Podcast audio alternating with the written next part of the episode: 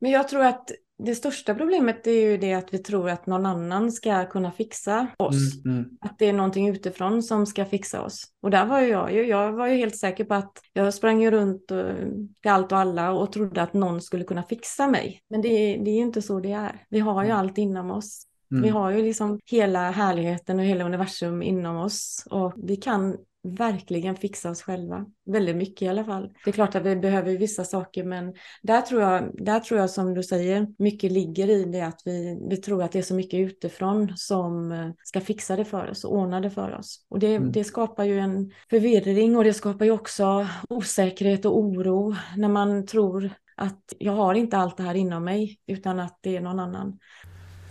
I veckans avsnitt av PLC-podden så gästas vi av grundaren av Sensing Yoga, Mia Elmlund, som berättar om hennes resa. I över 20 år har hon hållit på med yoga i många olika former och på ytan så såg det ut som att hon var en yogalärare utan egentligen några problem. Men bakom den fasaden så fanns det en djupare smärta och en kropp som gjorde mer och mer ont. Detta gjorde att hon drogs iväg på en läkande resa att hitta tillbaka till sin egen kropp och vad hon mådde bra av och inte vad alla andra sa att man skulle göra för att hon skulle må bra. Och därför startade hon också Sensing Yoga som är en eh, fantastisk yogaform som jag själv har prövat det sista och kan varmt rekommendera. Och vi pratar just om det i det här avsnittet kring vad sensing yoga är. Vi snackar just om grunderna kring det och vi snackar om mycket annat kring just hur vi kan röra oss mer naturligt. Vad är en pandikulation eller en kroppsgäspning? Vagusnerven och, och psoas och vad den har för roll i vår kropp och eh, läkning. Så detta var ett väldigt intressant samtal och jag eh, ser jättemycket fram emot att dela det här med dig som lyssnar. Så varmt välkommen till det här avsnittet. Och i förra veckans avsnitt med eh, Yoga Games-grundarna Andreas och David så låter vi också ut två biljetter till valfritt Yoga Games event. Och nu har vi en vinnare. Lotta Enkrans, grattis till eh, vinsten av biljetterna här till Yoga Games. Hoppas du njuter i fulla drag av denna vinst och jag kommer personligen att kontakta dig via Instagram här alldeles i dessa dagar. Och tack alla andra som var med och deltog och lyssna på podden för det kommer nya tävlingar längre fram garanterat. Och glöm inte att vi som vanligt är sponsrade av pureness.se. Gå in på deras hemsida och ange koden PLC-podden med 2D när du checkar ut i deras kassa. Eh, när du köper deras fin, fina produkter som kan hjälpa dig med din hälsa. Så pureness.se, PLC-podden med 2D för 20% rabatt på allt du köper på deras hemsida. Nu tycker jag vi kör igång med veckans avsnitt. Hej och välkommen till PLC-podden, podden som förändrar Sveriges syn på hälsa. Och i veckans avsnitt så har jag med mig gästen Mia Elmlund som är grundare av Sensing Yoga som jag har hört väldigt mycket senaste tiden och blivit tipsad om hennes namn att ha med här i podden. Och det ska bli intressant att höra med dig Mia, just den här resan som du har gått med inom yogavärlden och till att skapa det här äh, nya yogaformen som du har med Sensing Yoga. Välkommen till PLC-podden. Tack snälla, tack. Jättekul att få vara med och kul att eh, du har blivit lite tipsad också. Jättehärligt. Ja, och jag har ju, har ju gjort lite research här på dig och du har ändå varit i yogasvängen länge. Eh, och eh, det känns ju som det här sensing yoga känns lite ja, men väldigt annorlunda jämfört med traditionell yoga, eller den yogan som vi har sett kanske i den här boomen som varit de senaste 20 åren ungefär med yoga som på in, intåg i västvärlden. Hur har ehm, den här resan varit för dig att hitta hit? Om du tar lite en liten bakgrund kring vem du är. Mm. Ja, jag har ju haft en eh, ganska så lång resa inom yogavärlden. Kanske ungefär 25 år ungefär. Ehm, det började första, första gången. Eh, jag hade en väldig dragning till yoga, jag vet inte varför, men det, det är ju som man... Det är ju så bara att man upplever att man har någon dragning. Och så var det på en eh, söndagsbilaga så hade Malin Berghagen lite positioner så gjorde, gjorde jag hennes positioner. Det var kanske lite katten, kon och sen så, ja, men då kände jag att nu hade jag gjort yoga i alla fall första gången och det är kanske 25 år sedan. Och eh, jag var överlycklig, superlycklig verkligen att ja, men äntligen börjat med yoga som jag hade ändå föreställt mig att det var, det var viktigt för mig, det var någonting som jag ville göra. Och sen så fortsatte ju det med lite olika kurser och jag eh, blev väldigt snabbt eh, dedikerad till att ja, göra mycket yoga. Jag gick väldigt mycket under eh, många år. Och jag började väl med hatta-yoga. Jag tog några kurser genom Medborgarskolan i Kungsbacka. Och sen så började på ett ställe och sen så fortsatte jag där många år och gjorde, eh, nu kommer jag inte ihåg vad det hette, men det blev i alla fall vinyasa-yoga och ashtanga-yoga och hatta-yoga och yin-yoga och hot-yoga och, och alla möjliga yogaformer. Men mm. eh, ja, så det, det har varit, eh, man kan säga från den första dagen så har jag väl eh, levt, ätit och sovit yoga, typ i 25 år. Mm. Men vad jag förstår så har det också varit en resa med att lite prestation kanske och att jag har förstått att du också är lite överrörlig i kroppen och att vad som enligt många kanske hjälper folk i form av yoga inte riktigt var kanske nyckeln för dig just kring det. Kan du berätta lite kring det? Ja, eh, prestation, det var ju det första du sa och där är det ju på pricken som jag var. Jag var väldigt, väldigt, väldigt noggrann med att eh, prestera på min matta. Det första stället jag var på när, när det blev att jag kunde gå på öppna klasser och gå flera gånger i veckan, där fanns det speglar i salen. Och eh, då kunde jag inte bara ha koll på mig själv utan jag kunde ha koll på de andra också. Och i yogavärlden finns det en övning som heter chaturanga, man sänker sig ner. Ehm, och eh, det var ju inte så att jag tänkte gå ner med knäna, utan jag gick alltid ner med eh, rak kropp. Eh, hur jobbigt den var och allting. Så det var väldigt mycket, det var väldigt mycket prestation, väldigt mycket söka svaren utanför mig själv och alltid, alltså vad ska man säga, ja, men kanske se bra ut i positionerna och sökte bekräftelse genom att göra rätt i positionerna. Mm. Och eh, överrörlig är jag ju då mm. till min konstitution och det har ju inte varit det har inte varit positivt med det, hur jag har sökt eh, och presterat med alla yogaformer. Överrörlig betyder ju inte att man är vig, att jag är liksom lång i mina muskler. Det är inte samma sak, utan överrörlig betyder ju då att man är väldigt rörlig i sina leder. Och Eh, det har väl varit det som har varit eh, det i resan som har eh, gjort mest illa mot min kropp. Att det, det är ingen som har förstått min kropp. Inte någon. Inga, inga yogalärare, inga yogavänner, inga terapeuter. Eh, ingen har förstått min kropp. För eh, om man ser ut som jag gör med eh, överrörliga leder så tror man kanske per automatik att jag ska komma in i vissa positioner också och kunna till exempel i en stående hund kunna ha raka ben och sätta ner hälarna och ja, det finns ju massa olika positioner när man ska kunna nyttja sina baksidor för att kunna komma fram och så. Det gick ju inte för jag, eh, jag behövde ha korta muskler för mm. att eh, skydda mina leder. Så, och jag visste ju inte själv, utan jag var ju väldigt noga med att eh, bli så lång som möjligt i mina muskler så jag också kunde vika med dubbel och stå med pannan in mot med det skenbenen, typ att hålla bak på vaderna och, eller om man sitter ner med utsträckta ben och kunna lägga ner pannan och sånt. Jag, jag ville verkligen det, det var mitt mål. Jag hade alltid ett mål med yogan.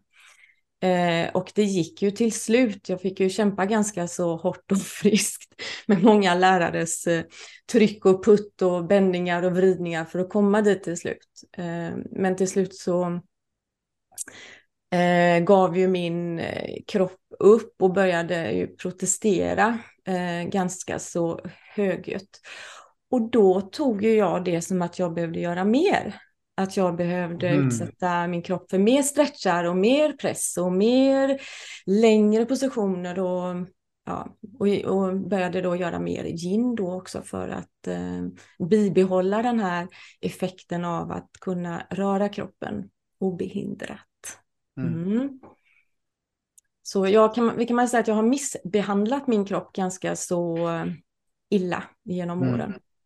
Och jag har välvilligt också tagit emot Eh, hjälp av alla lärare omkring mig och, och komma vidare i positionerna och så. Så det har alltid varit en önskan om att få hjälp utifrån för att eh, ja, kunna nyttja eh, mina muskler. Ja. ja, men det där är intressant också att, att vad som kan vara bra och vad som kanske ses som en progression för vissa, eller att, att det ska se ut på ett visst sätt, behöver inte vara rätt för dig. Alltså om du är överrörlig och jag tycker också det är så intressant, man, varje gång man ser någon yoga i media så är det alltid de här fina poseringarna och det sitta rak i ryggen och meditera. Medan till exempel jag sitter mer fram, framåtsjunken kanske i en meditationssits för att det är mer hållbart för mig eller att jag tycker att det är skönare. Eller, alltså att det finns en bild av också att, att ta oss vidare är alltid bättre än där vi är. Än att kanske jobba på grunden och komma tillbaka till att vi kanske inte behöver alltid lägga till någonting. Utan vi kanske behöver stanna upp och kanske ta bort och nollställa innan vi går vidare. Eh, istället för att lägga på, lägga på stress på en grund som redan är skev. För då skapar det ännu mer stress och det, vad jag förstod så gick det så långt att, att det var väldigt mycket smärta med och att du också medicinerade dig väldigt mycket med värktabletter och sånt för att kunna klara av och leda klasser och sånt också. Ja, det, det är ju verkligen så. Så mm. ja, nej, det, om jag tänker tillbaka så är det ju, det var ju en väldigt, väldigt, väldigt jobbig tid och mm. eh, i slutet, om vi bara ska hoppa till slutet innan, innan vändningen kom, så hade jag ju i, eh, februari, eller förlåt, i december 2018 hade jag bestämt att sluta med allting eh, vad yoga heter. Och, och, då höll jag ju utbildningar i både hatta-yoga, restorative yin, barnyoga eh, på på plats på mitt ställe som jag hade och det, var det gick ju jättebra och det var väldigt uppskattat. Men eh, i alla fall eh, där och då, för då hade jag också utbildat mig till postural tränare och mm. det funkade inte heller på mig. Och eh, då bestämde jag mig i december 18 att om inte jag mår bra när jag fyller 50 och det var ju då i augusti 2019 så tänker jag sluta med allting. Då för jag orkar inte. Så det, det, jag, då slutar jag. Jag tänker inte påbörja en höst och må dåligt, utan då får det vara bra. Mm. Så jag bestämde mig väldigt... Eh, eh, ja, jag var nog väldigt tydlig mot universum eh, och mig själv att eh, det räcker nu. Ehm, och ehm, mm, resten är historia. Ja. Men hur, hur var det då? Alltså att också leda och vara en form av auktoritet inom yoga mm. när man är lärare. Och någonting som hjälper många väldigt mycket och så känner du själv liksom att det gör bara värre, saken värre och värre. Kunde du prata om din smärta eller var det någonting som du gömde bakom stängda dörrar? Eller hur, hur var det? För det måste ju varit en ganska en, en kamp däremellan tänker jag. Alltså om jag skulle tänka mig in i det själv, att man gör någonting som många uppskattar och många tycker det är jättebra och välgörande och kan hjälpa folk tillbaka från utbrändhet. Men man själv mår skit. Hur, hur var det att leva med det? Nej, men jag var ju en stor bluff. Mm. Det var ju fruktansvärt. Det var ju verkligen fruktansvärt. Eh, som du säger, jag gick ju på värktabletter och åt ju eh, Voltaren. Eh, jag tror eh, om det är 250 gram, så jag tog fyra tabletter och då, då tog det, det är så hemskt, men jag kommer ihåg det tog sex timmar och sen så kickade det in och sen så var det bara som ett lugn i kroppen så försvann all smärta och så höll det ungefär i två och ett halvt dygn och sen mm. så kom det tillbaka och då kom det verkligen tillbaka, då hade man ju glömt av, för kroppen är ju fantastisk, man glömmer ju väldigt snabbt. Mm. Eh, och då, så kom det tillbaka och sen så stod jag ut några dagar och sen så inför utbildningshelg till exempel så såg jag ju till igen och äta. Så, och jag hade ju, eh, grejen är ju att det var ju aldrig någon som eh, såg något eller märkte någonting. För med den kroppen som jag har överrörlig då så såg det ju väldigt, det såg ju bra ut. Men när jag själv gjorde det så, så upplevde jag det som att jag var i en rustning och gjorde rörelserna. Mm. Alltså det liksom, jag hade ingenstans, jag hade ingen utrymme att ta vägen med kroppen. Så det var verkligen som att stå och göra yoga i en rustning. Men sen så det, gjorde jag ju sekvenser och så var det ju någon som filmade och så la de upp det på gruppen då, våran grupp på Facebook och så gick man in och tittade och så tänkte jag nej, det där var inte det jag kände och upplevde själv i kroppen. Mm. Så eh, nu efteråt så är det ju ingen som förstod och ingen som eh, fattade för jag liksom, jag körde ju bara på. Eh, jag hade ju svår utmattningsdepression också och så, nej, jag tror bara jag körde på. Mm. Eh, och bestämde mig då istället att sluta helt. Um, ja. Det var spännande år.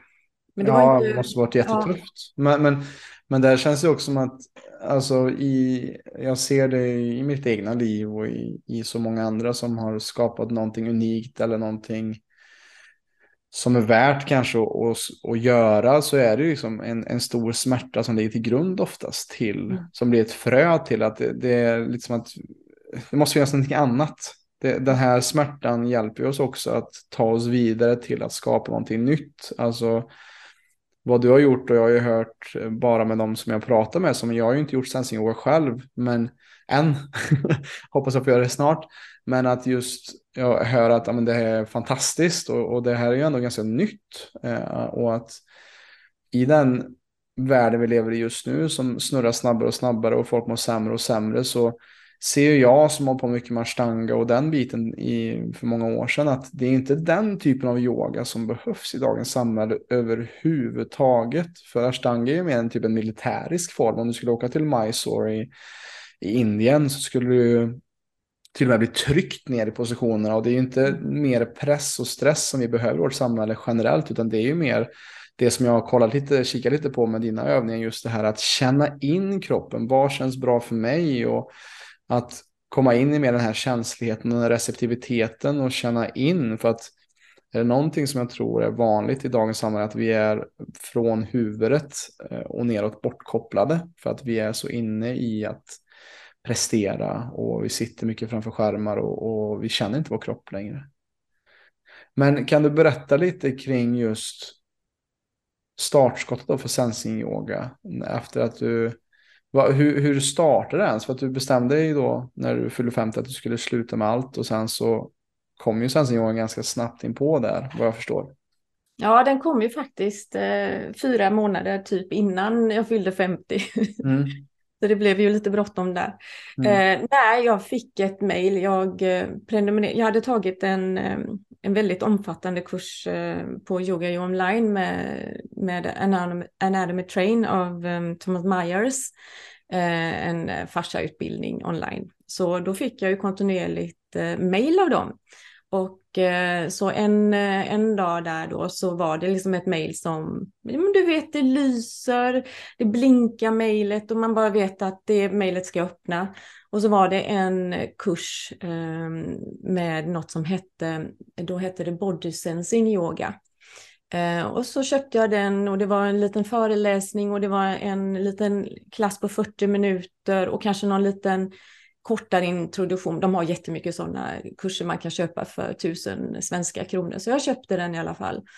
Och sen då på morgonen den 28 mars 2019, det är ju liksom mitt, mitt datum där, så gjorde jag den eh, i mitt lilla, lilla kontor och uppe på, på datorn på skrivbordet och jag låg på golvet och jag tittade upp och jag härmade så gott jag kunde och, och det var ju verkligen allt som jag aldrig hade gjort innan. Det var kontinuerliga rörelser, rockande, gungningar i de här ändå klassiska yogapositionerna.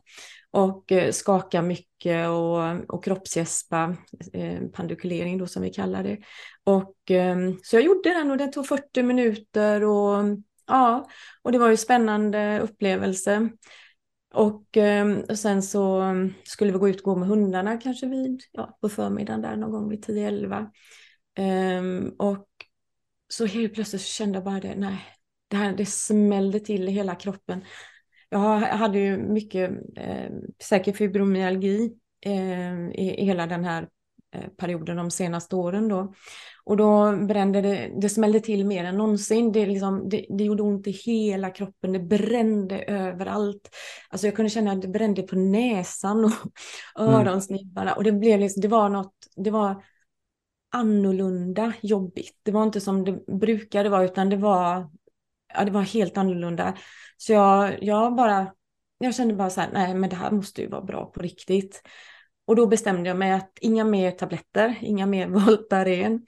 Eh, och så fortsatte jag och fortsatte och fortsatte. Jag gjorde samma sekvens varje morgon. Och till saken hör då om, om vi bara backar lite då att de senaste åren så hade jag eh, förlorat sömnen nästan fullständigt. Mm. Man, ska, man ska ju inte sova när man är stressad. Man ska ju vara vaken och hålla koll på lejon och andra giftiga grejer. Så jag sov ju inte nästan alls. Eh, jag, hade, jag sov med handledsskydd med skenor i. Jag eh, hade sån smärta i mina handleder. Jag mm. hade jättemycket problem med ett knä, så jag hade knäskydd. Jag hade trampat ut um, fettlagret i hälarna, Oj. så jag hade tejpade hälar. Så och jag kunde inte ligga på ena sidan så jag kunde bara ligga på en sida och ibland på rygg och jag var tvungen, jag hade ont i min vänstra axel så jag låg på höger sida och hade ett stort bolster och som jag skulle liksom hålla upp axeln och jag hade jag låg som ett, jag brukar säga som ett fort låg jag. Så jag hade bolster på vänster sida, nedanför vid knäna och på höger sida plus ett bolster som jag höll i. Och mm, så hade jag sovit i eh, ja, ett ett par år i alla fall. Mm. Eh, det lilla jag sov i alla fall.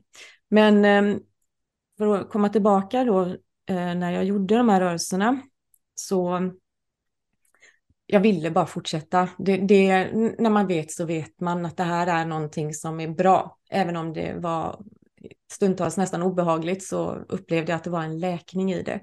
Men i alla fall, och det roliga är ju då påsken där efteråt, efter några veckor, så det är ju, det här är, det är så här solskenshistoria, så vaknade jag på natten och började sparka ner bolstren från sängen. Jag började sträcka på kroppen, så jag började vilja sträcka ut min kropp istället för att bara ligga ihoptryckt, så började jag liksom sträcka ut kroppen istället och kunna röra mig. Och jag kunde vända mig och jag kunde börja ligga på vänster sida också utan att, innan så fick jag hjälpa mig själv vakna då om jag inte redan var vaken och lyfta i sätet liksom för att komma runt lite grann. Så det var ju inte, det var inte bra någonstans. Men den, den natten så började jag då sparka ner bolsterna och det är ju härligt att börja sträcka ut. Och sen efter det så följde det på de här naturliga kroppsgäsparna då eh, som du vet du gör när du vaknar på morgonen eller som mm. vi gjorde precis eh, innan vi satte igång. Här. Vi, åh, vi andades in och sträckte igenom kroppen mm. i de här kroppsgäsparna. Så började de naturligt komma tillbaka på nätterna också. Ja. Så, mm. Så det... det låter, jag, jag, tänker på Forrest Gump, du vet när han börjar springa. Mm. när, han, när han springer sönder sina braces som han har för att han har så, så ser jag när du kickar ja. upp bolster därifrån. Ja, men det är, och det är det som är så fantastiskt att höra, att, att du är på en bättre plats idag. Och utan den smärtan så hade du inte, kanske inte, du tar inte den, det för givet längre, just att kunna vara smärtfri. Och det där är ju helt fantastiskt att, att man kan hitta väg förbi värktabletterna, hitta en väg genom kroppen och att börja lyssna på kroppen och, och se vad behöver den för näring i form av rörelse så att det, det går att eh, oavsett hur mycket smärta man haft. För hur mycket smärta har du idag? Eh, jag skulle nog säga att jag har nog kanske lite mer smärta än, ehm, än flera. Men äh, jag upplever ju inte det överhuvudtaget. Nej. För jag har haft så mycket smärta i så många år. Hela, min hela yogahistorien mm. var ju mycket smärta. Så jag är väldigt, ehm, eh, smärttålig också och jag är väl mer uppmärksam på vad min kropp mår bra av och inte och jag är inte rädd för smärta heller idag som jag var innan så ja, jag, jag har väl lite till och från men oftast mår jag jättebra. Mm. mm. Det är helt otroligt att höra. Mm. Och, och, när det kommer till sensing-yogan så är det också intressant på det koncept som du har utformat och det jag läst på hemsidan att det är naturliga rörelser, pandikulation som kroppshäftning som jag förstår. Um, vagusnerven och psoas är ju någonting som också är väldigt centralt vad jag förstår också. Och där har jag också läst på, läst på mycket med, med det som jag gjort också med traumasensitiv yoga också just psoasen, hur mycket den påverkar just eh, i form av när man är med om trauma till exempel och, och det jobbet som till exempel David Bursell har gjort också med TRE och, och skakningar och den biten. Det här låter ju skitintressant och någonting som jag verkligen vill pröva nu. Eh, men de här fyra grundpelarna då, vad, vad vill du säga om dem kring just vad, vad är det som gör att det är den essentiella grunden för sensing yoga? Ja du, eh, jag brukar alltid ha hashtags eh, när jag skriver inlägg och eh, det är ju framförallt på kroppens villkor, bara på kroppens villkor. Tillåtande, mm. som djur gör och eh, som små barn gör. Så det är väl eh, Ja, det är väl där först och främst som eh, ingången är att verkligen ta tillbaka till det naturliga och till... Eh, alltså vi är ju naturen egentligen, vi har ju naturen inom oss. Det är bara det att vi, som du sa innan, vi har kopplat bort oss från eh, det naturliga.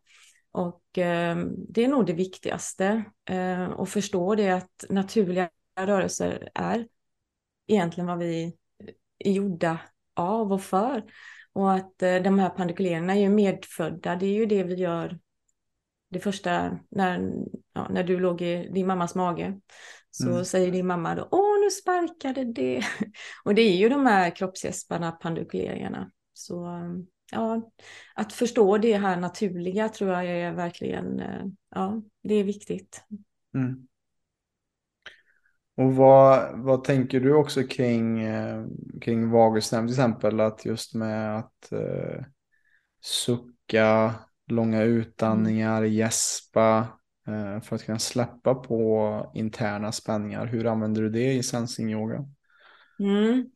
Eh, det är lite kul för det var någon som skrev till mig att eh, det som med Pavlos hundar, mm. bara, ibland bara att de ser mig eller att de börjar höra min röst då börjar de att gäspa. Ja, ja. Och det är ju fantastiskt. Gäspa kanske man... Eh, jag har i alla fall tidigare trott att när folk har gäspat, när, man, när jag har pratat med dem, att jag har varit tråkig. Mm. Att eh, om man har pratat i telefon så att okej, okay, jag hade inget att säga, jag var tråkig. Men gäspa, det är ju det att om, om du pratar med någon och någon börjar gäspa, så är det ju att du har förmågan att bidra till att reglera eh, den andres nervsystem, vagusnerven då.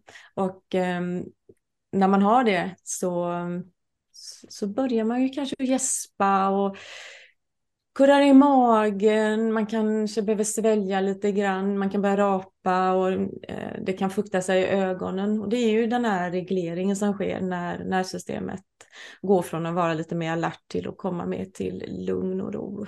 Mm. Mm. Någonting vill du säga till? Nej, det var nej. nej. nej. nej vad, vad, vad, tänker du själv då kring, för det verkar som att du också har mycket kunskap kring just SOAS och vagusnerv. Varför är det så essentiella delar för dig att eh, jobba med i din yoga? Ja, SOAS är ju, eh, eh, har ju eh, verkligen jag har nog inte, jag har ju pratat om det och haft med det mycket i utbildningen, men jag har nog inte på djupet faktiskt förstått innan vilken eh, stor del det är inom oss. För den, den man kan ju titta på den som en muskel, den har ju muskulära funktioner, absolut. Men den är ju så mycket mer, utan jag ser på den mer som en eh, förlängning eh, av nervsystemet. Den, den fysiska biten i kroppen mm. som är en förlängning av nervsystemet. Och eh, även en behållare då för trauman och eh, kopplingen till själen. Den kallas ju för själens muskel. Det kommer ju från daoismen, det är ju länge sedan. Och eh, den som, om man ska läsa på lite om Sovas, det är ju Liz Kock heter hon. Och ehm, hon har blivit sammankopplad med just det här själens muskel. Men hon säger själv då att det inte är hon som har myntat det utan att det kommer från långt ifrån.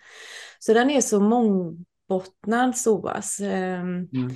Vi eh, jobbar ju eh, väldigt mjukt men ändå kraftfullt skulle jag nog säga med SOAS. Och sen VAG. SOAS är ju i båda delarna av nervsystemet, både, både i den sympatiska delen och i den eh, parasympatiska delen. Det är ju en informatör och, och alltså skyddare, grindvakt, allting. Mm. Um, och vagusnerven den är ju då i uh, parasympatiska delen av nervsystemet. Och jobbar då med, uh, alltså det är ju det, när man är lugn. När man verkligen, ja, man är lugn och det, det, det är skönt och det är gott. Då har man ju, som man säger då, en hög vaguston. Um, men det finns en annan sida också och det är ju när man är mer i shutdown och i frys. Och eh, då kan man också uppfattas som lugn. Man kan se lugn ut mm. men man är allt annat än lugn. Det pågår någonting inom en. Så båda är ju i den parasympatiska delen av nervsystemet, vagus då. Eh, men den ena är lugn och den andra är när man är lite mer i, i shutdown, lite mer avstängd kan man väl säga i freeze. Mm. Och där i mitten då har vi ju med det här alerta när vi är lite mer i kamp och flykt eller som man säger stress. Just det. Mm. Så jag gillar ja. ju att jobba med de här eh, båda delarna väldigt, väldigt mycket. Mm. Ja, men exakt. Och det, det, för de som lyssnar så kan man också tänka rent fysiskt, för psoasmuskeln är ju, om du blir skrämd någon gång så är det ju den muskeln som drar ihop din kropp för att den är den som skyddar dig ifall det är någonting du utsätts för. Så det är det som gör att vi, vad, vad instinktivt vi gör är ju att vi, vi stänger igen kroppen när vi utsätts för stress. Så är vi då ständigt i det sympatiska nervsystemet och ständigt i stress så är den alltid aktiv och den blir mer rigid och mer hård. Och det är därför som det här gungande rörelserna eller det, det påminner lite om det som djuren gör när de efter en stressattack eller från ett rovdjur att de skakar loss sin stress. Mm. Och det är väl det som jag ser också är så intressant med istället för att gå från att hålla statiskt rörelse som man gör kanske stanga fem andetag eller att till att gå till mer att känna in och mjuka upp och lubricera upp eh, såas och fascian och bindväven och allting och gå djupare än just bara muskulärt på något sätt också då, som man kanske gör mer i, i traditionell yoga.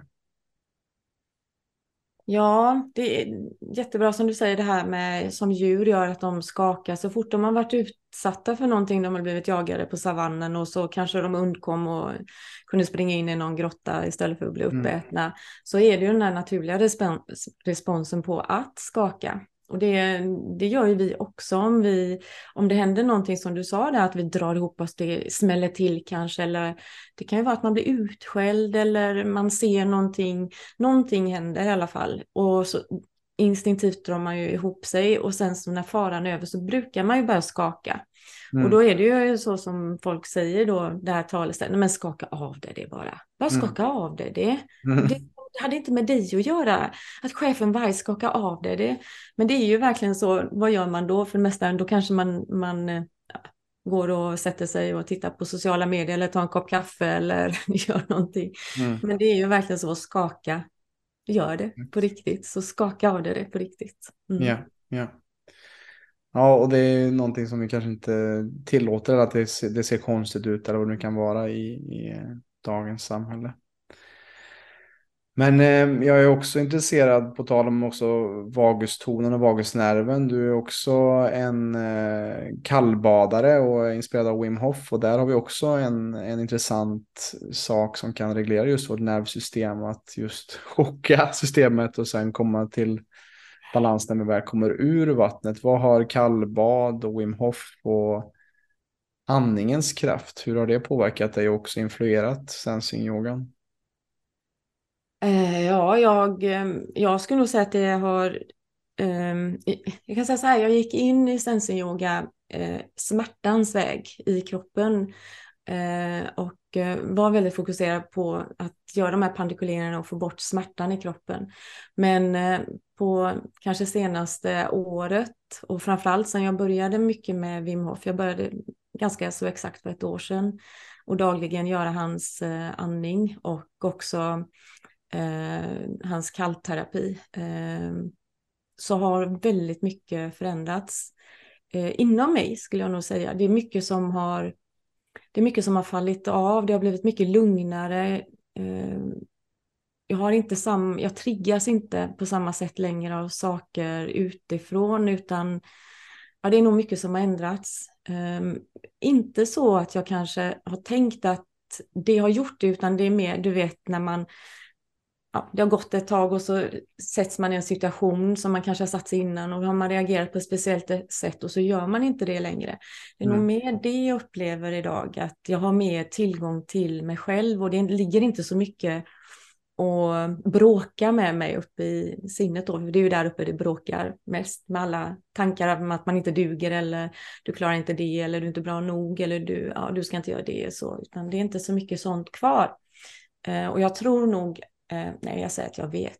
jag vet att eh, andningen och kallbadet har gjort jättemycket. Och kallbadet, det, det går ju inte att jämföra med och eh, som du också sa, att eh, bada på, på, våren eller försommaren. Mm. Varmt ute och gå ner i vattnet och doppa sig. Det går liksom inte att jämföra det här när man eh, sänker sig ner i det kalla. Nej, verkligen inte. Nej, det är inte ens men det ordet som kommer till mitt huvud när du säger det här är ju resiliens. Mm, att, att när vi blir resilienta mot yttre stress och mm. lära oss att andas igenom det och lära kontrollera vår kropp. Ja. Så gör det ju att annan stress i livet, undermedveten stress som kommer på dig från jobb eller från nära eller vad, kära eller vad nu kan vara, vad som sker.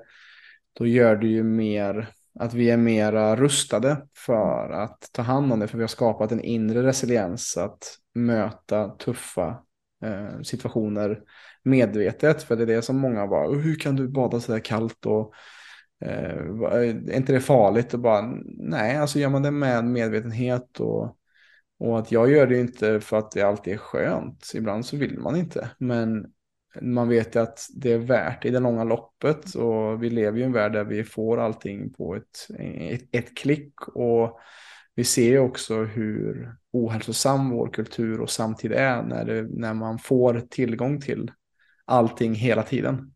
Mm. Att det också är viktigt att på något sätt eh, lite stoiskt också skapa tid för saker som är utmanande medvetet. Ja. Annars så kommer det omedvetna äta upp det också till slut. Faktiskt.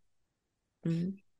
Ja, men det, det, är spännande och jag tycker också så intressant som jag sa att jag kommer inte ens ihåg vem det var som tipsade mig om sensing utan jag har bara hört det. Det, liksom, det har liksom florerat i min i mitt medvetande tag eh, med olika människor som har pratat om det. Bara, du borde ha med henne på podden. Bara, ja, intressant. Så, så det är också för det är ju inte mer än tre år sedan då som det här fröet såddes och det verkar ändå som att det har skett mycket under den perioden. Hur har det tagits emot av människor och vad, vad känner du själv kring din, din lilla bebis som, som sensin är?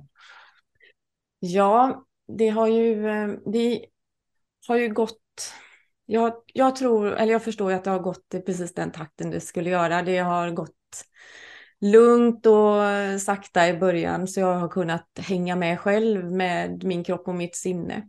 Så ehm, det är ju först nu det sista som det, det verkligen har ehm, ja, ehm, briserat och, och det som är, det är, jag får ju väldigt, väldigt mycket frågor, mejl, väldigt mycket mejl från många som frågar om jag har börjat med sensing nu och innan så hade jag en problematik med det. Det har varit bra nu men nu har det kommit tillbaka och allting och väldigt mycket som många hamnar i det är den här förstförsämringen. Eh, och det var ju det jag mm. pratade om att det, det blev ett värre på mig först. Att det, det är som, det går ju in, du pratade lite om det med bindväven också, det, är ju, det gör ju mycket spiralrörelser, vi jobbar ju inte i raka linjer. vi tänker inte linjeringar, för kroppen är ju inte skapad i en, i en linje, utan den är ju skapad i spiral eller fraktal. Ja, intressant. Ja. Ja. Hela universum, orkaner och allting, om du tittar, virvlar, vad heter det här? Eh, Ja, vårt fingeravtryck och ja, jag tänker också, alltså, alltså i, i, du ser ju i blommor, du ser mandalas ja. överallt. I, allt. Ser, allt är fraktaler, precis som du säger. Det där tycker jag är jätteintressant för att vad vi ser också i till exempel kanske mer urinvårarkulturer också, att där har vi också kanske mer rundade strukturer av hus eller hyddor. I, i väst och i vår värld så har vi strukturerat och linjerat och vi har kom, partmentaliserat ner allting till och dissekerat. Mm. Och det där är intressant tycker jag, bara att du i din yogaform också går ifrån det kanske mer klassiska. Det ska vara linjärt, det ska se bra ut, det ska vara i linje. Medan som vi kollar på naturen, som jag kollar utanför här mitt fönster, det är ett träd som står ganska rakt. Och sen har vi ett träd som är lite så. Och så vet jag att här borta i naturreservatet finns det en trillinggran som har en stam och så två stycken utbuktningar åt sidan. Och den lever som den ska. Mm. Så det här är också intressant att inte följa linjen, inte följa exakt så som att alla passar inte in i samma mall. Nej, verkligen inte. Verkligen inte. Mm. Så sensing är ju mer att använda positionerna för att komma in i kroppen istället för att använda kroppen för att komma in i positionen. Mm. Och det är ju det jag har gjort i hela mitt liv. Jag har ju verkligen använt kroppen för att komma in i en position och nu använder jag positioner för att komma in i kroppen mm. istället. Mm. Och det är ju det som är det här eh, tillåtande och jag uppmuntrar väldigt mycket mer till att uppleva istället inom sig och att aldrig göra någonting eh, om inte det är okej för kroppen och att man, eh, nej men det är det här tillåtande att, och jag säger mycket härma, man kan, man kan sitta på stol och göra och vill man inte lägga sig ner så behöver man inte och vill man ligga en hel klass och bara lyssna så gör man det. Alltså det där att du, du börjar få upp din kommunikation med dig själv. Att du börjar liksom lyssna på kroppen, för kroppen pratar ju hela tiden. Det är ju bara det att vi lyssnar ju inte. Och då blir det huvudvärk, mm. eller blir det migrän, eller så blir det influensan och så blir det värre saker. Det är ju att vi i, i grund och botten inte lyssnade när första signalen kom. Men när vi börjar ta tillbaka det där att vi, alltså kroppen, eh, ja men vi säger om, om jag, om det är någon jag har en live till exempel och du ska vara med och så har du liksom gått upp och du är där klockan nio och, och så känner du bara nej, nej jag orkar inte sitta upp som hon gör nu och du lägger dig ner och du rockar istället och, och du gungar och du kanske lägger lite på sidan och vaggar lite grann. Äh, vad gör du då? Nej men du talar ju om för din kropp att shit, jag, jag vill lyssna på dig. Du har ju precis nu talat om att du vill inte sitta där med henne. Och vad händer då? Nej men då börjar kroppen, jaha, han lyssnar på mig, nej men åh, då ska vi kanske börja promenera tillsammans istället för mm. att dra åt varsitt håll. Och på det sättet så bygger man ju upp igen den här fantastiska kommunikationen när du börjar liksom höra minsta lilla grej. Alltså vad du, vad du behöver. Och det är, ju, det är ju gränssättning till andra människor, till jobb, det är gränssättning till vad du vill äta. Och, men allting, det blir mycket tydligare det här, vad vill jag, vad är bra för mig? För vad som är bra för dig är ju inte bra för mig och jag behöver egentligen inte bry mig om vad som är bra för dig. Även om jag tycker om det Robin så, så är det oj ursäkta, så är det viktigare att du tar hand om dig och jag tar hand om mig. Det är mm. ju det absolut det viktigaste. Så det är väl det jag upplever att, att vi gör med sensing, att vi bygger det här, att vi börjar lyssna, att vi, vi börjar höra signalerna inom oss istället. Mm. Och det, är, ja, det är där läkningen kommer och att man liksom kan komma tillbaka och bli mer av sig själv.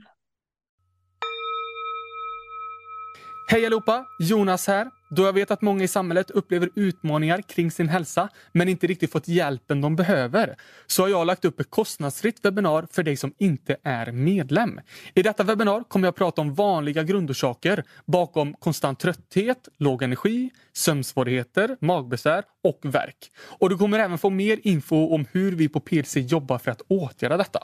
Du hittar mer info om webbinariet i beskrivningen till detta avsnittet. Men med det sagt så tackar jag för mig Tillbaka till dig Robin. Men det har du bara i namnet, sense in. Alltså, sense in, alltså att känna in. Mm. Känna in vår kropp och vad som är intressant är att jag tänker också mycket på vad vi pratar om i PLC är, jag säger det nästan i varje avsnitt tror jag, att, att ta tillbaka sin egen inre auktoritet. Att inte följa och efter vad någon annan pipa säger utan att, för det ser jag också om klienter jag jobbar med, de har följt ibland kanske på pappret. Kanske så som du också gjorde med yogan, men det är så här man ska göra, det är det här, det här och det här. Men du har inte mått bra av det och du har blivit sämre och sämre av det, men du fortsätter att följa och tänker inte på egen hand att det kanske är jag som måste börja lyssna in och hitta lite min egen väg genom min läkande resa och inte bara följa blint vad som sägs till mig. Och det säger jag också i, till de flesta klienter att lyssna inte på ett ord vad jag säger utan gör det som, ta in det som känns bra och sen så ta bort resten. Alltså mm. att, att hitta sin egen väg. Ja, men jag tar lite av det som Robin sagt. Jag tar lite av det som Mia sagt. Jag tar lite av det mm. någon annan sagt i någon annan podd. Och att bygga upp vad som funkar bäst för dig. För det är intressant det du sa, det här äh, liknelsen mellan det linjära som man ser i den traditionella yogan som du gjorde i 25 år och det skapar dig mer smärta. Kontra det som du har skapat nu som är en mer spiralrörelse för att du inser också att det det är också ett mönster som vi kan se i naturen och som är mer naturligt för oss. Och allting sker inte linjärt. Livet sker absolut inte linjärt. Att, att man föds och sen så blir det bara gradvis bättre och bättre och bättre. Utan vi går igenom tider av mörker och, och depression och, och, ljus och kärlek och separation och ångest och lycka. Och det är precis som årstiderna som vi ser utanför oss nu, att det är höst och det är lite regnigt och, och, och den biten. Men det måste ju finnas där, den tiden av sorg och, och Eh, introspektion. Annars så hade vi, om det bara varit sommar så hade vi aldrig, så hade det bara blivit för varmt. Vi har hela planeten varit en öken liksom. Och det är ju exakt det som jag ser när du pratar, att, som dyker upp i mig, att jag får liknelser och jag ser bilder i hur det här hänger ihop och varför jag tror också, som vi snackade om, att jag också växt ganska fort känns det som från, från det när du väl började med det. För att det är exakt det som behövs i dagens samhälle. Att, att på många sätt så tror jag att mång, mycket, det brinner i knutarna för många. Mm. Vi har aldrig sett så många kämpa med övervikt, depression, psykisk ohälsa. Någonting i vår kultur och samtid är väldigt, väldigt fel. För att vi kanske, precis som du märkte också i ditt liv, att jag har prövat vad alla andra säger eller jag har prövat följa in i mallen men det funkar inte och vi måste hitta tillbaka till vad funkar faktiskt bäst för mig och se att kanske mycket av de systemen och institutionerna som vi har kanske inte har baserats på en, en riktig grund ens. Att vi behöver tänka om radikalt till, mm. kring egentligen allt. och det där är jättespännande tycker jag. Men jag tror att det största problemet är ju det att vi tror att någon annan ska kunna fixa oss. Mm. Mm. Att det är någonting utifrån som ska fixa oss. Och där var ju jag ju. Jag var ju helt säker på att jag sprang ju runt till allt och alla och trodde att någon skulle kunna fixa mig. Mm. Men det, det är ju inte så det är. Vi har ju mm. allt inom oss. Vi mm. har ju liksom hela härligheten och hela universum inom oss. Och vi kan verkligen fixa oss själva. Väldigt väldigt mycket i alla fall. Det är klart att vi behöver vissa saker, men där tror jag, där tror jag som du säger, mycket ligger i det att vi, vi tror att det är så mycket utifrån som eh, ska fixa det för oss och ordna det för oss. Och det, mm. det skapar ju en förvirring och det skapar ju också osäkerhet och oro när man tror att jag har inte allt det här inom mig utan att det är någon annan. Och, ja. eh, mm. och det där tycker jag är så intressant och jag vill veta lite hur vad som var steget för dig. Alltså hur kan vi bli bättre? Hur blev du bättre på att börja känna in? Vad, vad var nyckeln där för dig att stanna upp och lyssna mer på vad du behövde? Ja, jag, jag kan inte riktigt svara på det precis, men det som jag har upplevt i alla fall genom åren, det är ju det att jag varje dag så gör jag ju det här. Eh, mm. Jag gör samma, ungefär samma rutin som jag gjorde den första morgonen. Gör jag varje dag på morgonen. Det tar 10-12 minuter. Mm. Först gör jag lite olika rutiner och på morgonen. Sen gör jag Wim Hof 20 minuter om jag hinner. Annars så kan jag nöja mig med 6 minuter.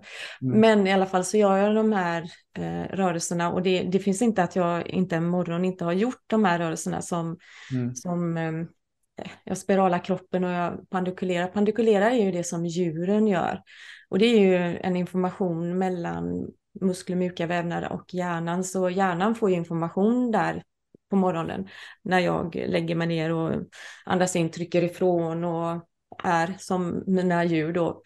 Ehm, och då får hjärnan en information hur det står till i musklerna, mjuka vävnader, hur natten har varit, kanske om jag drömt mycket eller inte drömt, om jag har rört mig mycket eller inte, om jag drog på mig mycket stress dagen innan och så får hjärnan information och så kan hjärnan slappna av lite grann så behöver det liksom inte vara så här, åh nu, hur var det nu, det var, hur stod det till här i hennes kropp, mm. utan jag ger den informationen hela tiden. Och där tror jag eh, det har liksom långsamt blivit att saker och ting har fallit bort och det är nog där jag har hittat mig själv. Att jag, jag har inte gett mig ut för att göra något speciellt utan jag har liksom följt det här. Jag har väldigt fasta rutiner. Mm. en väldig rutinmänniska. Och, eh, och jag, jag har hållit mig till samma så länge och det, jag tror lite det är framgångsreceptet faktiskt. Och, och ge sig hän det här eh, som är bra för en själv och mm. hålla fast vid det. Så, mm. Ja, men rörelse är medicin. Alltså det är ju, ja.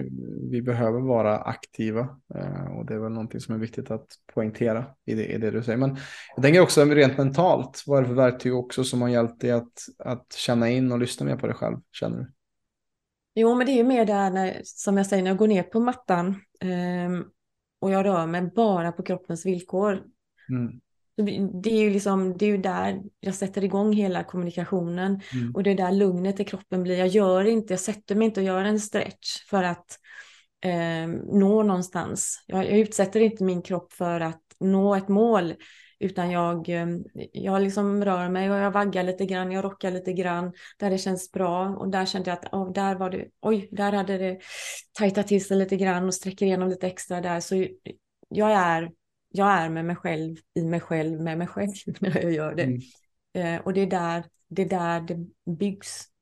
Mm. Så, jag vet inte, det kanske låter lite konstigt, men jag tror vägen, det är vägen det här och ge sig själv de här rörelserna som bara är på kroppens villkor. Sen så ska man absolut göra den yogaformen man tycker om och eh, ashtanga kan man göra om man, eh, om man är byggd för det och tycker det är härligt. Och belastningsträning, gymträning, löpning, allt sånt där är ju fantastiskt. Du ska ju alltid göra saker som du tycker är kul. Mm. För det är ju liksom, det är ju positivt för dig. Men sen det här då att göra det här att du eh, löser upp spänningar i kroppen som djuren gör då. Och verkligen inte utsätta din kropp för det den inte är redo för att göra. Utan att jag kan inte säga det bättre än att komma ner och lägga sig, rocka och göra lite härliga saker och ja, att det får bli som det blir. Mm. Det bygger den här, äh, eller vad ska man säga, det tar bort, du blir mer av dig själv, så ska jag säga. För när vi, när vi föds och kommer hit så, så är vi ju liksom redan färdiga, så byggs det på lager av eh, rörelser som man eh, gymnastik eller man kanske tycker det är kul med någon, sport, man sitter mycket i stolar och, och så pågår det genom hela livet. Det, det byggs på ett lager på en, eller många lager på en. Och ja. jag skulle nog med sensing skulle jag nog säga att, att de här lagren, det är inte det att vi plockar bort dem kanske utifrån, utan det är mer att vi växer inifrån och trycker liksom ihop de här lagren som egentligen inte alltid är vi själva, utan att vi blir mer av oss själva när vi gör mm. det här. Mm. Um, ja, vi får blomma som de som det är tänkt att vara. Mm. Ja, fint mm. fint mm. sätt att säga det på, eller sätta in det på. Men eh, det kan ju vara många som lyssnar som kanske är helt bortkopplade från sin kropp just nu. Som kanske är i stress eller har problem med utbrändhet. Eller som kanske känner att de inte har någon koll alls. Eller de, har, de vet inte ens hur det känns att vara i sin kropp. För de kanske är i sitt huvud eller disassocierar. Vad för dig märker du har hjälpt dig och vad kan vara en övning eller någonting som man kan börja med bara för att få en liten kontakt igen med, med sin kropp? Mm. Eh, någonting som man kan göra då, det är ju väldigt enkelt då, om man står upp till exempel, det är bara att ställa sig och skaka en stund. Mm. Man skakar och slappnar över käkarna, axlarna och allt det här. Och sen så tar man en kroppsgäst, man andas in och kommer upp med armarna och, och drar igenom kroppen, kanske åker lite slalom ner mot golvet. Det är, ju, det är ju typ så som djuren gör. Sen så kan man ju också, man kan lägga sig ner med fötterna i golvet och ligga och rocka så, så som små barn gör. Om, ni, mm. om man ser det framför sig hur de ligger där i spjälsängen och så trycker de ifrån och rockar fram och tillbaka. Eh, det är också ett sätt att... Det är faktiskt så folk har skrivit till mig också.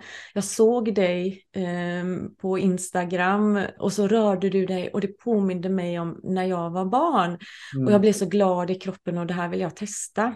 Så det är ju, det är väl lite de här mer naturliga grejerna som man kan komma tillbaka till. Det behöver inte vara att det, att det är att, som vi kallar den, sladden eller svepet eller de här olika grejerna, utan det kan vara det där enkla att man går tillbaka till så de här rörelserna som vi har medfödda, de som, som finns där när vi kommer ut, hur vi provar oss fram när vi är små, hur vi provar oss fram och använder golvet och trycker ifrån och och vi har ju det här alla inom oss, det är bara det att vi har tappat bort det.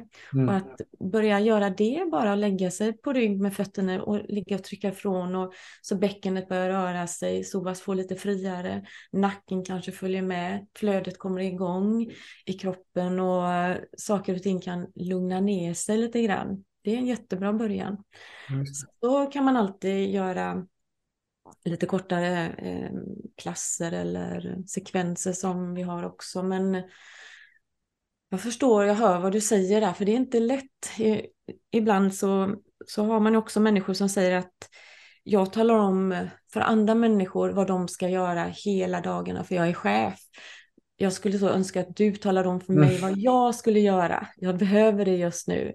Jag mm. orkar inte göra själv. Så jag, jag är helt införstådd med att det kan vara ett sånt stort hopp emellan och vara van vid klassisk yoga där man får alla instruktionerna och där man tycker det är skönt att få höra hur man ska linjera sina fötter och hur man ska sänka ner sina axlar och hur man ska göra det till att få höra att du kan bara göra precis vad du vill nu. Du kan sluta dina ögon och låta din kropp bara röra sig lite grann, gunga lite från sida till sida och bara se vad som kommer fram. Så det mm. kan vara en väldigt stor skillnad på de här två sätten att föra ut rörelser. Men ja. Ja, men det känns som att det, det kan också ge upphov till väldigt mycket stress för människor som inte är vana att just lyssna på sin kropp och bara kommer på en klass och så bara vad ska jag känna in? Ska jag, men, men säg bara vad jag ska göra, säg bara vad jag ska göra för att det är det vi är så vana vid. Säg bara vad jag ska göra för att bli bli lugn eller bli trött eller komma in i position. Eller, jag behöver ju instruktioner men... Men då brukar jag säga att de kan komma in i någon sorts duva. Då brukar alla bli glada. Mm. En duva som man inte behöver vara stilla i. Mm. Pigeon pose. Då brukar alla bli glada. Ja. Uh, ja, nej, jag hör vad du säger. Det, mm. ja, för jag tror att det är, det är så många som det kan vara lätt, alltså det är en ganska lätt instruktion som ni ger, men för någon kan det vara ett väldigt stort steg. Att har man eh, levt ett liv där man också kanske prioriterat andra över sig själv och, och offrat mycket av sin hälsa för andra så är det, kan det vara ett enormt steg att ta. För att man inte, va, va jag, har jag behov? Va, ska, ska jag börja, men eh, kan inte du bara säga vad jag ska göra? Jag kan följa eh, ABC här, snälla. Mm. Yes. Och det är det som, då kommer vi tillbaka till den inre aktiviteten, att börja ta aktiv kontroll över ditt liv genom att också lära känna din kropp på nytt. Mm. Ja, verkligen. Att det är den du bor i, så att det är dags att, att äh, återta den kraften helt enkelt. Mm. Och vad, vad, ser du om du blickar på sensing-yogans horisont? Vart vill du med det här konceptet? Vad är, vad är din mål och dröm kring det du skapar just nu? Alltså jag skulle ju önska att alla gjorde sensing. Men då, då vill jag faktiskt säga sensing inom situationstecken då.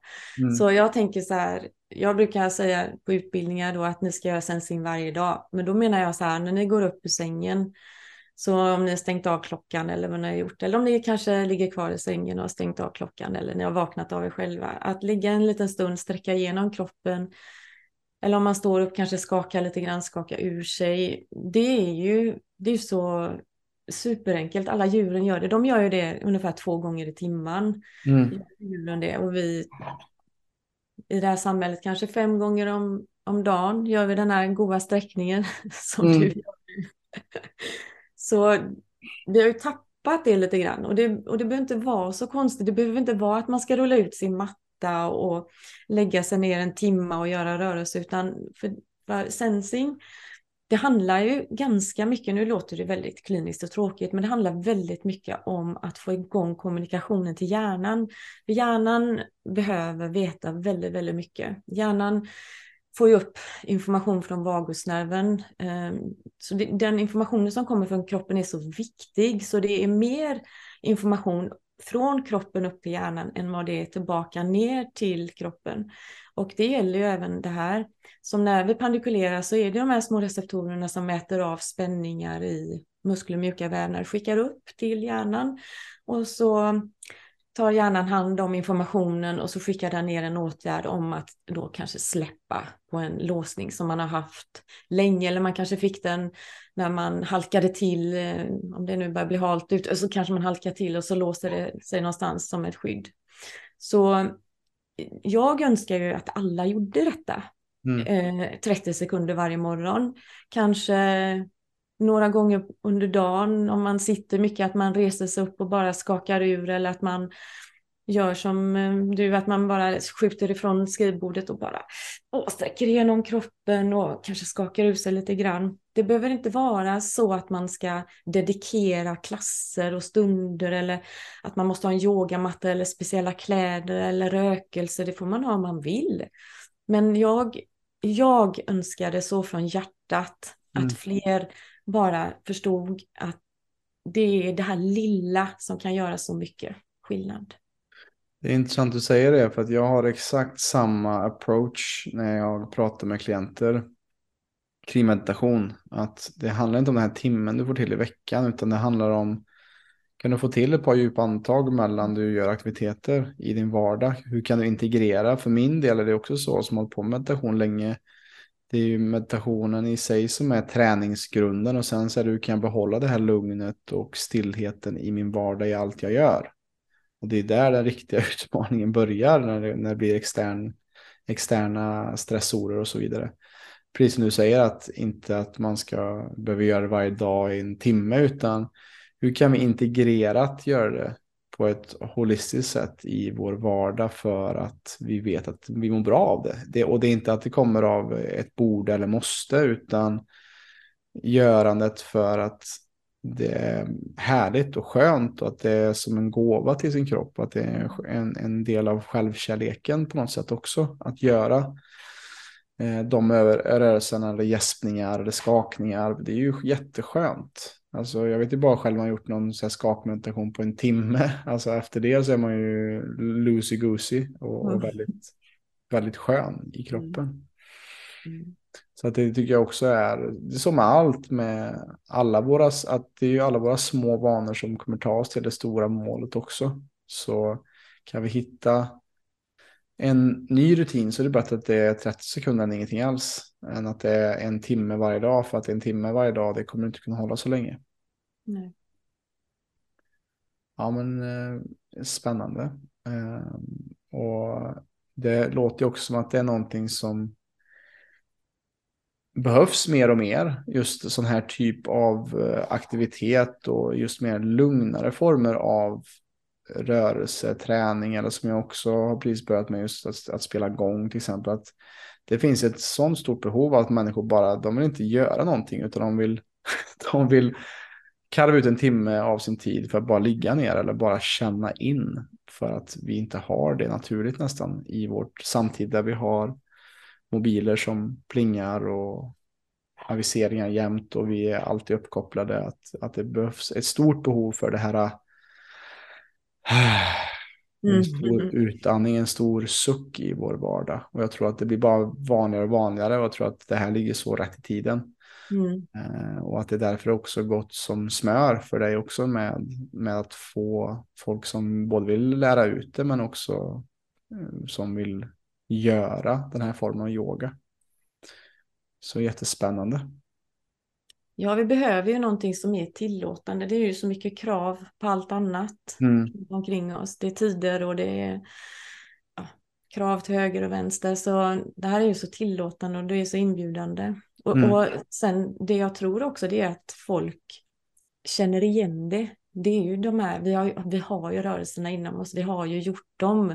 Mm. Och när du väl sen Robin går ner på golvet och lägger dig och rockar med fötterna i, så kommer din kropp att känna igen det. Du har mm. liksom gjort det när du var barn och vi ser våra djur göra det. Ja, när jag mådde så sämst så hade jag faktiskt två hundar och, och två katter och jag såg ju vad de gjorde och jag kände ju när de låg bredvid mig hur de vaknade på nätterna och de sparkade och, och jag, liksom, jag fattade inte vad de höll på med, jag förstod ju inte.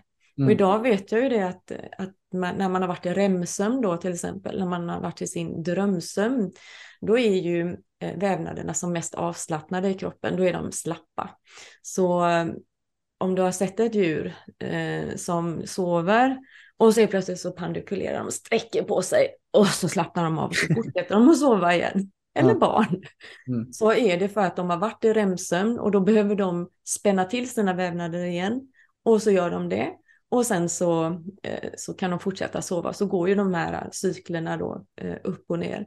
Mm. Och eh, även när de har sovit så innan de ska ja, hoppa ner från soffan, sängen eller någonting, så gör de ju oftast en kroppsgäsp för att tajta till, göra sina vävnader redo för rörelse.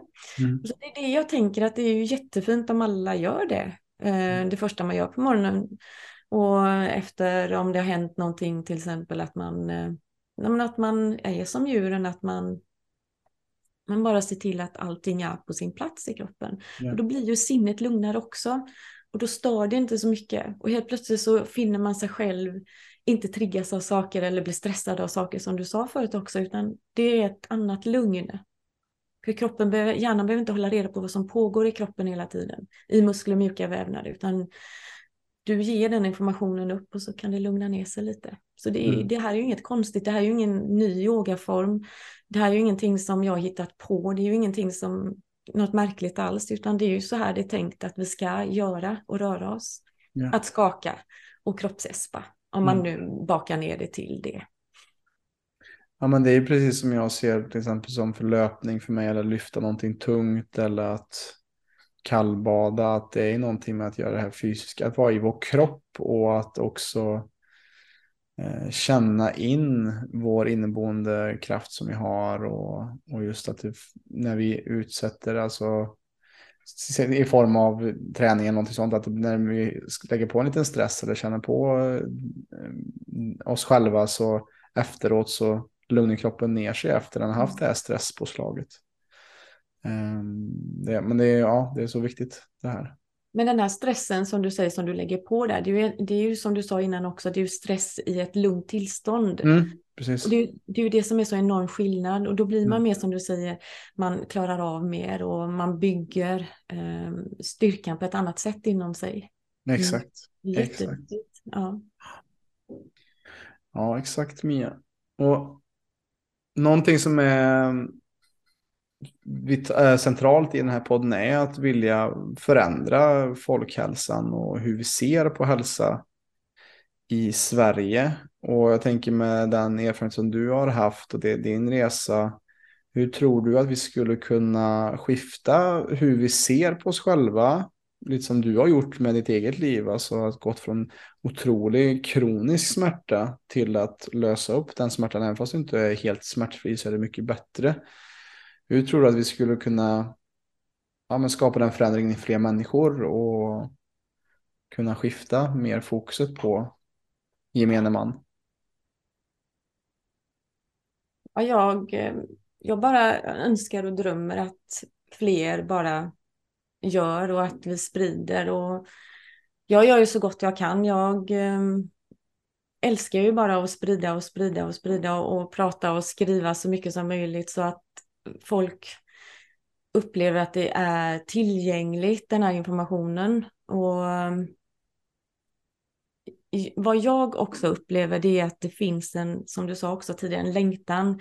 Det är, jag tror inte det är en tillfällighet att det här att det här kommit, att jag eh, hittade det här sättet och, eh, och det gick så fort och, och skapa det här och namnet och loggan och allting. Jag tror inte det var en tillfällighet utan jag tror att det var dags. Det, det var liksom, det var på tiden att mm. vi får det här. Jag menar inte att det, det är bättre än något annat eller att man ska ta bort andra saker, men vi behöver det här komplementet.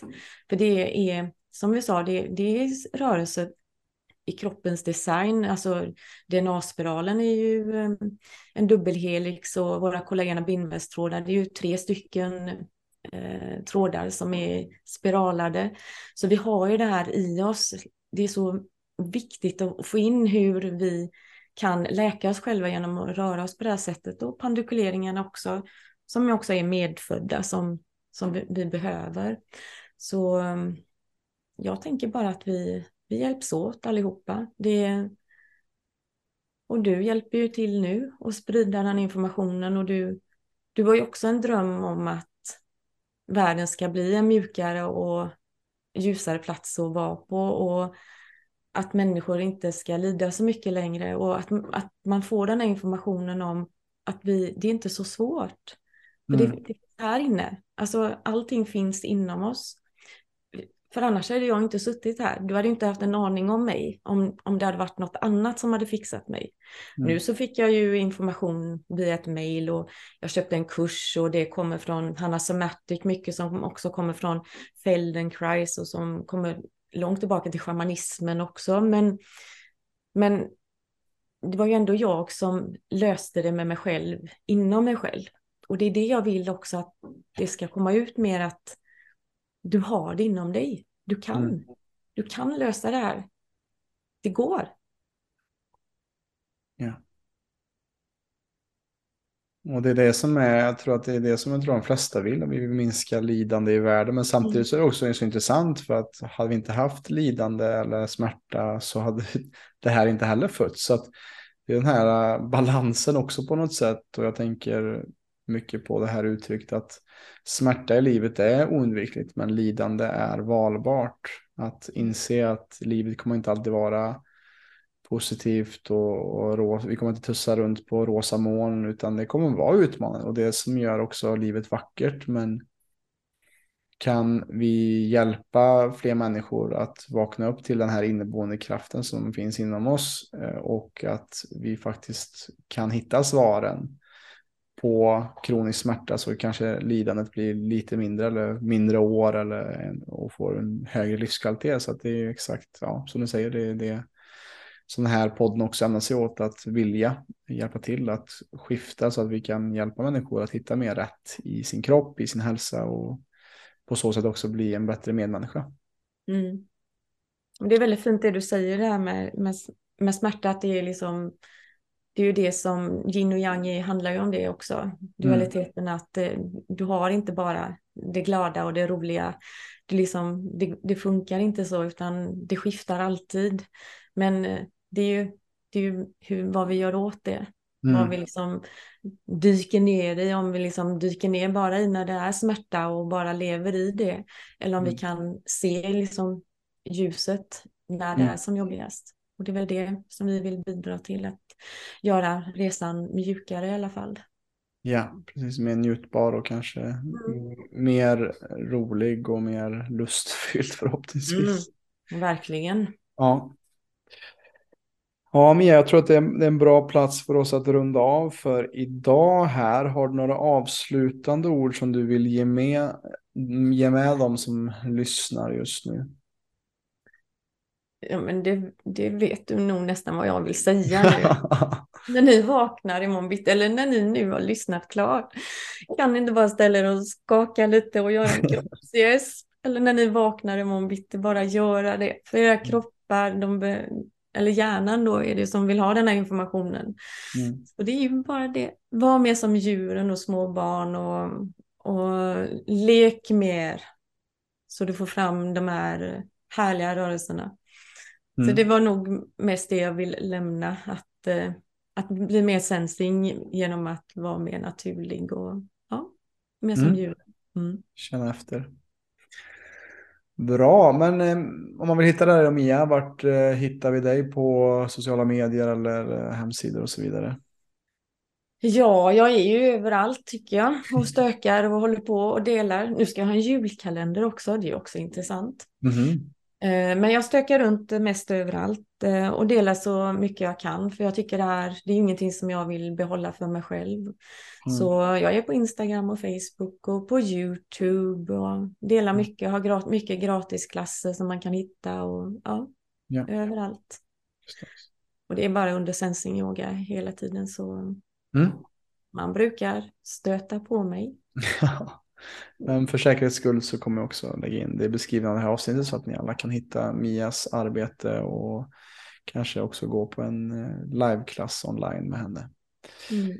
Och så. Eh, och stort tack Mia för din medverkan här. Eh, jättekul att få lära känna dig via det här samtalet. Och för dig som har lyssnat, om det varit inspirerande och tagit med dig någonting matnyttigt som du kanske kommer att eh, använda dig av eller vill du sprida det vidare till när och kär, hur man kanske pandikulerar, så är du varmt välkommen att eh, dela med dig så att vi med stadig rask takt kan förändra Sveriges syn på hälsa. Tack för idag. Stort tack för att du har lyssnat på detta avsnittet av PLC-podden. Om du som lyssnare är intresserad av att få bättre balans på din kropp och hälsa så kan du gå in på www.plclub.se. Där kan du göra en gratis hälsoundersökning och läsa mer om hur vi hjälper människor på ett holistiskt sätt att skapa mer energi, få igång förbränningen och minska värk. Alltså www plclub.se. Vi finns även på Instagram, YouTube, Spotify och Facebook at Premium Lifestyle Club om du vill ta del av mer gratis material. Stort tack för din tid här med oss.